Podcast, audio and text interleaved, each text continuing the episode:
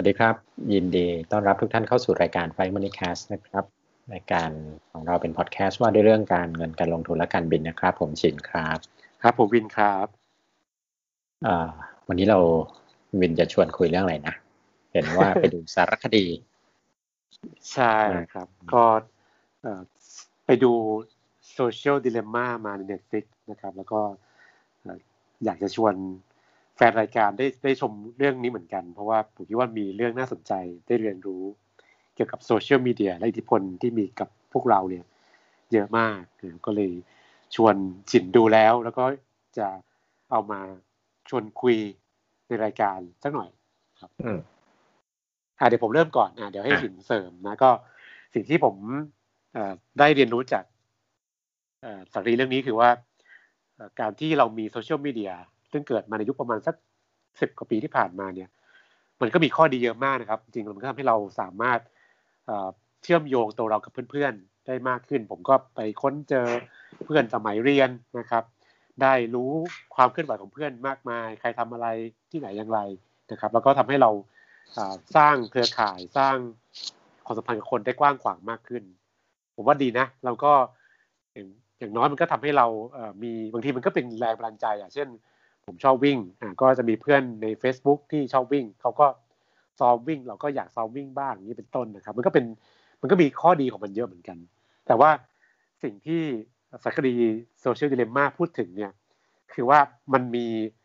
ในในในเหรียญมีสองด้านนะด้านด้านที่เป็นข้อที่เราต้องทราบว่าอาจจะเป็นข้อเสียก็คือว่าโซเชียลมีเดียเนี่ยมันมีกลไกของมัน ซึ่งเป็นทางธุรกิจของคนทำแอปต่างๆว่าจะเป็น Facebook Instagram หรือว่า Twitter เนี่ยที่เขาหลอกล่อให้เราใช้งานนานขึ้นนะครับ ก็คือทำให้เราติดนั่นแหละพูดง่ายๆนะครับ ก็เราก็จะรู้สึกว่าเราตื่นเช้าขึ้นมาก็แทนที่จะเข้าห้องน้ำก่อนก็เปิดมือถือก่อนนะครับ ก็คือใช้เวลากับโซเชียลมีเดียเยอะมากเขาว่าคนว่าคนไทยก็เป็นหนึ่งใน ชนชาติที่ใช้โซเชียลมีเดียจำนวนชั่วโมงต่อวันเนี่ยเยอะเทียบกับต้นของโลกนะครับผมก็อาจจะเป็นหนึ่งในนั้นด้วยมั้งรู้สิเป็นหรือเปล่านะก็เราก็ติดพอสมควรนะครับเป็นเป็นเพราะว่าเพราะว่ายิ่งช่วงนี้ว่างนะ Facebook คือแบบ screen time มันจะมี report screen time มาขึ้นมาเรื่อยๆอะไรเงี้ย Facebook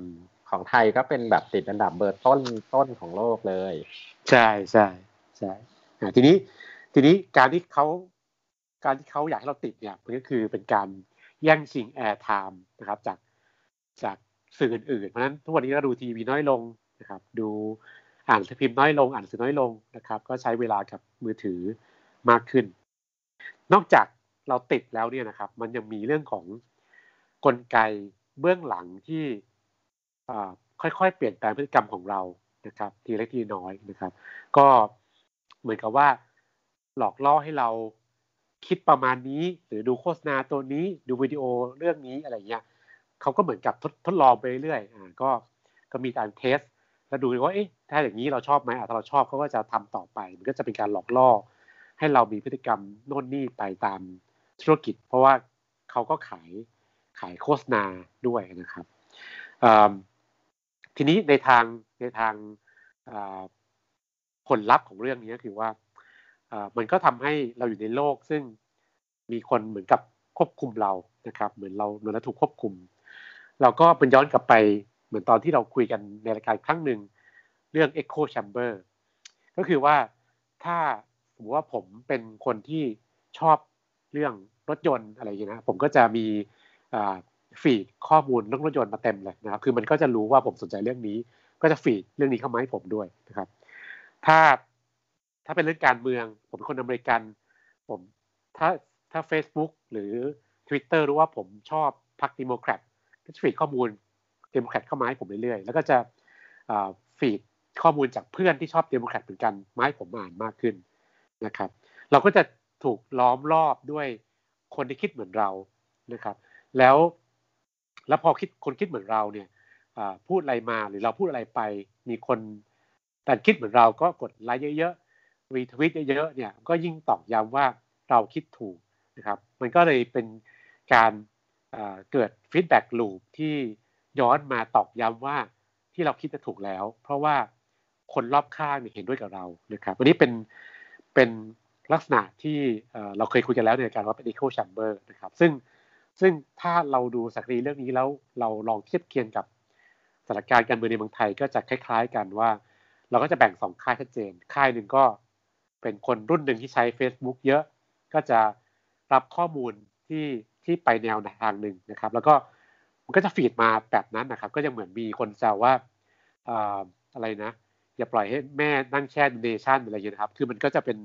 คนกลุ่มหนึ่งที่รับสื่อประมาณหนึ่งอยู่นะครับแต่ที่คนรุ่นใหม่เด็ก ๆ เนี่ยเขาก็จะใช้ Twitter เยอะ แล้วเขาก็จะแวดล้อมด้วยคนที่คิดเหมือนๆกัน เขาก็ยิ่งมี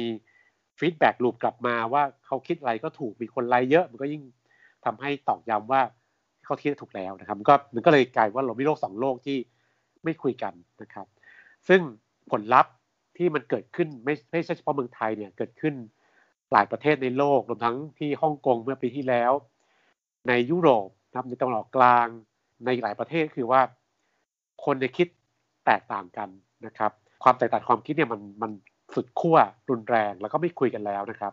แม้ในในอเมริกาเอง ซึ่งเราก็คิดว่าเขาก็เป็นประเทศที่มีประชาธิปไตยสูงมากนะครับ แล้วก็คนก็อาจจะมีความรู้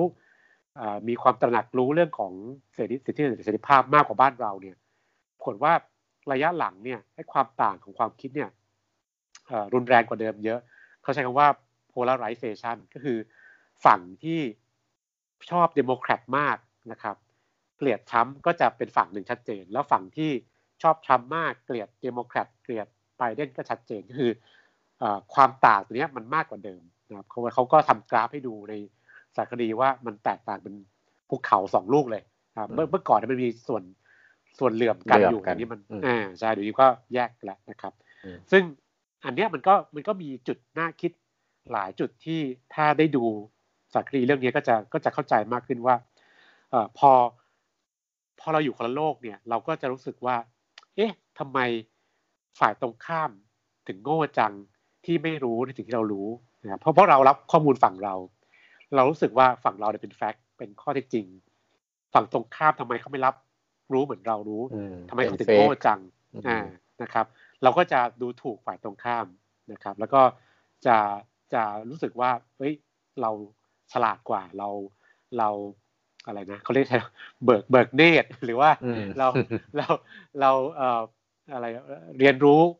แล้วมีความรู้แล้วอะไรเงี้ยฝ่ายตรงข้ามนี่โง่มากนะครับ แต่ว่าอันเนี้ยเกิดขึ้นทั้งสองฝั่งแล้วก็แล้วก็ทำให้ยิ่งไม่คุยกันอีก เพราะว่าดูถูกฝ่ายตรงข้ามเรียบร้อยนะครับ แล้วฝั่งเราเองก็จะไม่ไม่มีทางไปรู้ฝ่ายตรงข้ามคิดอะไร เพราะว่าเราปิดตัวเองจากฝ่ายตรงข้ามนะครับ แล้วก็มันก็มีข้อมูลในสารคดีบอกว่า ข่าวที่มัน fake อะข่าวปลอมเนี่ยนะครับในทวิตเตอร์เนี่ยแพร่กระจายเร็วกว่าข่าวที่เป็นข้อจริงอะหกเท่าซึ่งก็ซึ่งก็แปลว่า fake news ไปได้ไกล แล้วแล้วถ้าผมบอกคุยเรื่อง fake news เนี่ย ต้องบอกจินกับท่านผู้ลงผู้ฟังว่าเหตุการณ์ในอดีต มีหลายเหตุการณ์มากนะ ที่มันถูกปั่นด้วยเฟกนิวส์นะครับ ตอนในวัดฝรั่งเศสเนี่ย ถ้าเราเคยได้ยินเนาะเขาจะมีการพูดว่าพ ระนางมารีอันโตเนตเนี่ยเอ่ยมาประโยคนึงว่าอะไรนะ ถ้าไม่มีข้าวอ่าถ้าไม่มีขนมปังกินก็ให้กินเค้กสิอ่าซึ่งซึ่งผมก็ไปพยายามจะไปฟังอาจารย์ประวัติศาสตร์ก็สอนนี้เขาบอกว่าเขาเขาพยายามจะหาหลักฐาน มันก็ไม่มีหลักฐาน เขาก็คาดเอาว่าเป็น fake news ก็คือมันปั่นกระแสขึ้นมา ให้คนเชื่อว่าพระนางพูดประโยคนี้ ซึ่งมันไม่มีหลักฐานบอกว่าพระนางพูดนะครับ แต่ว่ามันมันเกิดจาก ความรู้สึกของคนว่าไม่ค่อยชอบอยู่แล้ว เพราะว่ามารีอองตัวเนตเนี่ยเป็นเป็นเป็น queen ที่มาจากอีกอีกรัฐหนึ่งซึ่งไม่ค่อยถูกกันอยู่แล้วตั้งแต่แรกอะไรอย่างนี้นะครับอ่าหรือว่าตอนเหตุการณ์ 6 ตุลา ก็ถ้าอ่านประวัติศาสตร์ลึกๆเนี่ยผมก็ได้อ่านหนังสือที่อาจารย์ป่วยเขียนเนี่ยนะครับ ท่านก็เล่าให้ฟังว่า ตอนนั้นเนี่ยก็จะมีวิทยุยานกรอกที่ปั่นข่าว ที่ทำให้คนเนี่ยรู้สึกว่า ฝ่ายตรงข้ามเนี่ยพยายามจะ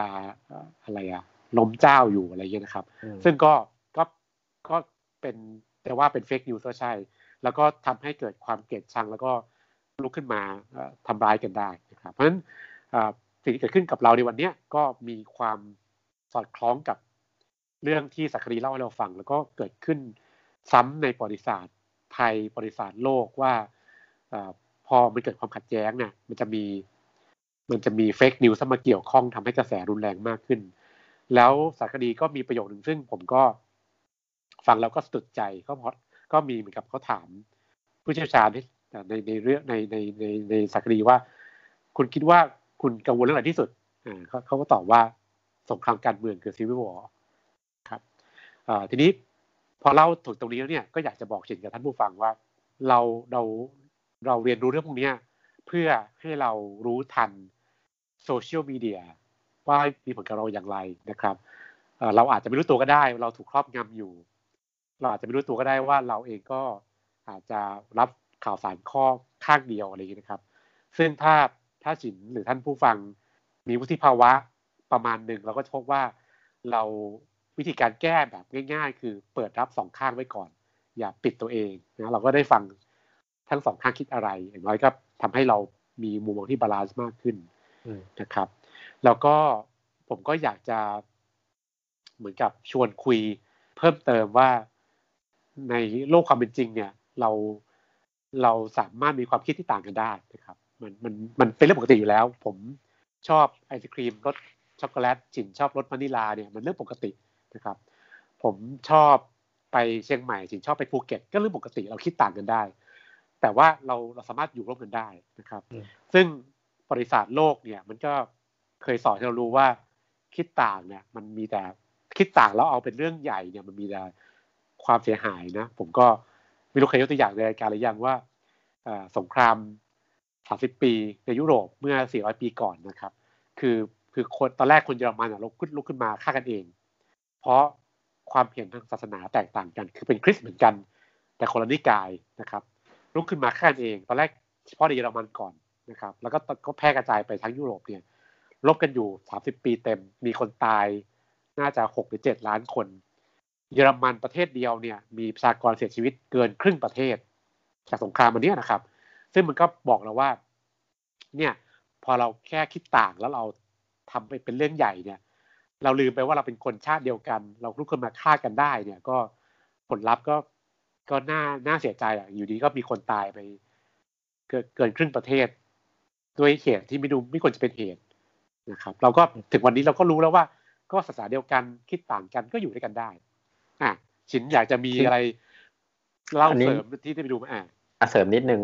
คือคือไม่ได้แปลว่าเป็นความขัดแย้งระหว่างแพลตฟอร์ม เช่น คนหนึ่งอยู่ในเฉพาะ Facebook หรืออีกคนอยู่ใน Twitter นะครับ แม้แต่ว่าแล้วทำให้ความคิดความเห็นมันแตกต่างกันนะ แม้แต่ว่าคุณอยู่ในแพลตฟอร์มเดียวกันเนี่ย คุณอยู่ในใน Facebook เหมือนกันเนี่ย คุณก็เห็นไปในทางต่างกันได้ เพราะเพราะคุณเลือก คือมันทั้งทั้งตัวคุณเองเลือกที่จะเสพสื่อหรือเลือกที่จะรับข้อมูลในฝั่งที่คุณเชื่อ และตัวแพลตฟอร์มเอง feed ข้อมูลในแบบที่เหมือนเหมือนสร้างโลก มาล้อมกรอบคุณไว้แบบนั้น ในทวิตเตอร์ทวิตเตอร์อาจจะก็จริง ๆ ก็คล้าย ๆ กัน เพราะว่ามันมันมันเลือก Follow ได้ อ่ามันเลือก Follow ได้ มันไม่ใช่แปลว่าทวิตเตอร์ทั้งทวิตเตอร์จะเป็นเป็นแบบแบบนั้นผมเชื่อว่า แต่ว่าโอเคละมันมีความแตกต่างของกลุ่มผู้ใช้กลุ่มอายุอยู่ส่วนหนึ่ง แต่ว่าคือไม่ว่าคือในในสารคดีเนี่ยก็จะบอกว่าแพลตฟอร์มพวกนี้ AI ของเบื้องหลังแพลตฟอร์มเนี้ยมันมันถูกสร้างขึ้นมา เพื่อทำให้เราเชื่อทำให้เราโน้มน้าวให้เรา อยู่ในโลกในแบบที่เราคิดว่ามันเป็นอย่างนั้นจริง ๆ อืมอ่าค่อนข้างเอาจริง ๆ มันค่อนข้างน่ากลัวตรงที่คนใช้ยูเซอร์ก็ไม่ได้รู้ว่า คือคือก็เชื่อว่ามันเป็นอย่างนั้น เชื่อว่า เชื่อว่าโลกมันเป็นอย่างที่เราเห็นจากสื่อโซเชียลที่เราติดตาม อืม ก็ จะบอกว่ารับทั้งสองฝั่งเหรอ บางทีก็อาจจะได้นะ เพราะเพราะเอาเข้าจริงๆอะบางทีคนก็เลือกที่จะปิด อันไหนที่เราไม่เห็นด้วยบางทีเราก็หายมันอะไรที่เราไม่ชอบเราก็แบบ unfriend เออ leave group จากกลุ่มที่อะไรอะ มีความเห็นในเชิงที่ไม่สอดคล้องกับกับสิ่งที่เราเชื่อก็ก็มีอยู่บ่อยไป อืม มีอะไรอีกในประเด็นในสารคดี คือมีมีมีมี มีคนคุยเหมือนกับให้ความเห็นว่าโซเชียลมีเดียมันก็มันก็เหมือนกับสื่อวิทยุโทรทัศน์ในอดีตไม่ใช่หรอที่เราเคยมีช่องทีวีที่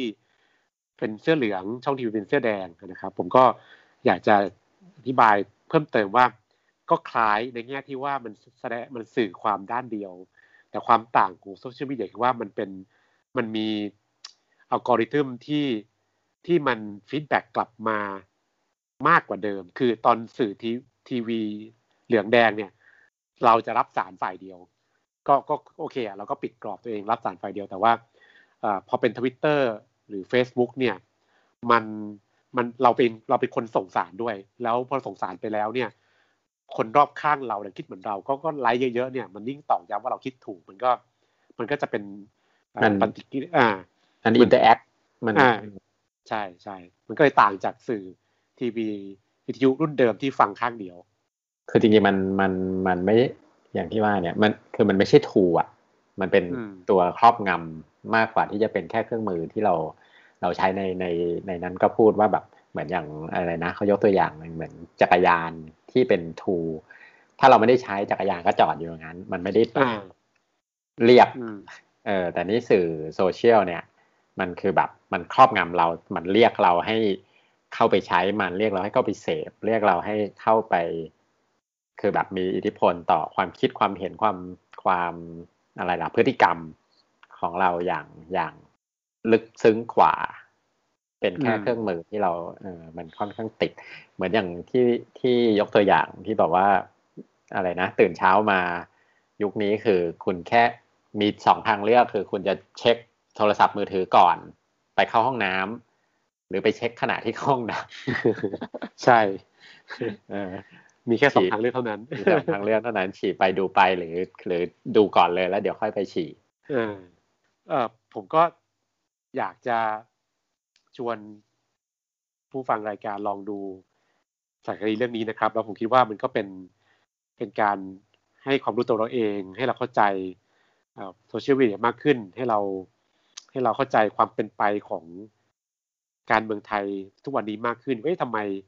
คนสองกลุ่มถึงไม่ค่อยคุยกันเพราะอะไรหรือทำไมเรารู้สึกว่าทางลงมันหายากจังอะไรเงี้ย ผมก็ติดตามข่าวไปก็กังวลไปแล้วก็เอาใจช่วยตลอดเวลาว่าเออ ถึงวันหนึ่งเราคงต้องถอยคนละก้าวหันมาคุยกันหาทางร่วมกัน เพราะว่าการยื้อเพื่อเอาชนะเนี่ย มันก็ไม่เคยมีครั้งไหนที่ที่จบลงได้ดีนะครับ เราก็ผ่านม็อบมาหลายม็อบเต็มทีละก็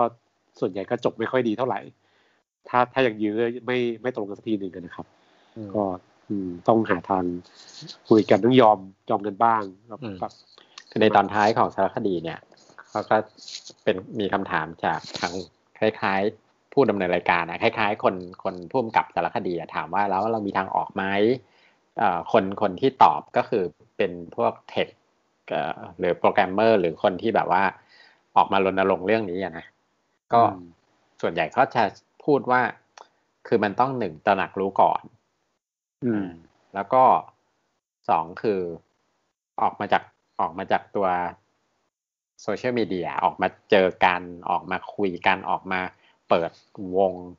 conversation discord อะไรอย่างเงี้ยไม่ใช่ไม่ใช่ discord ที่เป็นโปรแกรมนะ discourse ที่คือออกมาออกมาสนทนากันออกมาแลกเปลี่ยนกันจริง ๆ ออกมาเจอกัน ในโลกจริง ๆ มากกว่าที่จะอยู่แต่ในกรอบของโซเชียลมีเดียแบบนี้อืมจริง ๆ มันก็คือคล้าย ๆ กันนะคล้าย ๆ กับสถานการณ์ตอนเนี้ยคือ มันเหมือนอยู่คนละโลกกัน แล้วก็อืมออกมาคือออกมาเป็นแบบ นี่คือกลุ่มของฉันอันนู้นเป็นฝ่ายตรงข้าม แล้วก็มาปะทะกันอย่างอย่างวันเนี้ยที่เราคุยกันก็ ก็ยังดำเนินอยู่เลยมั้งเนี่ยไม่ได้ เออใช่ไหมเออแต่ผมก็ผมก็ วันนั้นก็ได้ได้เอ่อเหมือนให้ให้ความเห็นไปในอีกรายการหนึ่งก็อยากจะให้ความเห็นสั้น ๆ ในในรายการนี้เหมือนกันว่า ความยากของม็อบรอบนี้ก็คือว่าข้อเสนอที่ที่ผู้ชุมนุมเขาเรียกร้องอะมันมันตอบสนองยาก ไปนิดนึงแล้วผมก็เลยไม่ออกว่า พอเสนอมาอย่างนี้แล้วเนี่ย ฝั่งอีกฝั่งหนึ่งจะยอมยังไง คือคือ เรียกร้องให้นายกลาออกเนี่ยก็ลำบากเพราะว่าต่อให้คุณประยุทธ์ลาออก รัฐบาลคณะปัจจุบันก็มีเสียงมากกว่าอยู่ดีสวยังมีสิทธิ์โหวตนายกอยู่ดี ก็มันจะกลับมาวกลูปเดิมก็ได้ใช่ไหมครับ มันก็อาจจะไม่ได้แก้ปัญหา ยุบสภาก็ยังเป็นกติกาเดิม คือสวมีสิทธิ์เลือกนายกก็ ก็อาจจะไม่ได้อย่างที่ต้องการอีกอะไรเงี้ย แก้รัฐธรรมนูญก็ ก็เป็นข้อเสนอที่ควรเสนอแล้วผมคิดว่าทุกคนก็อยากจะแก้แหละ แต่ว่าใช้เวลานานรอไหวไม่ล่ะอะไรเงี้ย คืออย่างน้อยก็น่าจะเป็นปีขึ้นไปครับก็ก็เลยบอกว่าสถานการณ์ตอนนี้มันเราก็อึดอัดใจ ผมเองก็ค่อนข้างกังวลเพราะว่าสิ่งที่ผู้ชุมนุมเสนอเนี่ย มันตอบสนองยากไปหน่อยนี่นี่ขนาดพูดแค่ข้อเสนอทางการเมืองปัจจุบันนะยังไม่ได้พูดเรื่องอื่นที่ยากกว่านี้ มีเรื่องยากกว่านี้อีกใช่ตอนนี้เอาเรื่องการเมืองก็ยากแล้วอืมอืมแต่มันก็ต้องเปิดเปิดเวทีบางอย่างอะแต่แต่ไม่ใช่คือคือขนคนมาชนกันเนี่ย ไม่ไม่ไม่ไม่เกิดผลดีอะแล้วก็ไม่มีทางออกด้วย ใช่ครับ ก็ต้องรอติดตาม เพราะว่านี่นี่คืนนี้ก็ยังไม่รู้ยังจบยังไงเลย ที่จะว่าจะไปทำเนียบกันเดี๋ยวเดี๋ยวต้องไปตามต่ออืมเนาะหวังว่าจะไม่มีอะไรมากไปกว่านนี้ ครับเต้นไม่ไม่ใช่ว่าคืนนี้อัดรายการเสร็จพรุ่งนี้ออกเทปไปนี่คือแบบเชยนะ ถ้ามันเกิดอะไรขึ้นนี่แบบ เทปนี้เชย ไม่รู้ เดี๋ยวลองดิติดตามดูก็แนะนำให้ไปอย่างแรกคือไปดูสารคดี Social Dilemma นะครับ ใน Netflix ก็ดีดีดี ชั่วโมงกว่าๆมีมีซับ ทั้งภาษาอังกฤษภาษาภาษาไทยให้ดูอืมครับนะแล้วก็ติดตามรายการของเรานะครับ ได้ทางแอปพอดแคสต์ที่ท่านใช้นะครับ ไม่ว่าจะเป็น iOS หรือ Android หรือทางหลักๆ จริงๆ คือทาง Spotify แล้วก็ YouTube ชื่อ Flying Moneycast นะครับ ส่วนมาพูดคุยก็ทางเพจ Facebook Flying Moneycast แล้วก็ Twitter มีมี Twitter ด้วย ไม่ไม่ไม่มีไม่มีคนติดตามเท่าไหร่หรอกแต่เราก็ทำไปเรื่อยๆแล้วก็แชร์ไปเรื่อยๆ Twitter เราก็ a d f l y m a n i c a s t นะครับ ยังไงติดตามสถานการณ์บ้านเมืองของเราต่อไป แล้วก็ติดตามพวกเราได้อีกทีก็อาทิตย์หน้านะครับ ถ้าเรามาตามปกติเราเบี้ยวบ่อยมากครับก็ลาไปแต่เพียงเท่านี้ครับ สวัสดีครับ สวัสดีครับ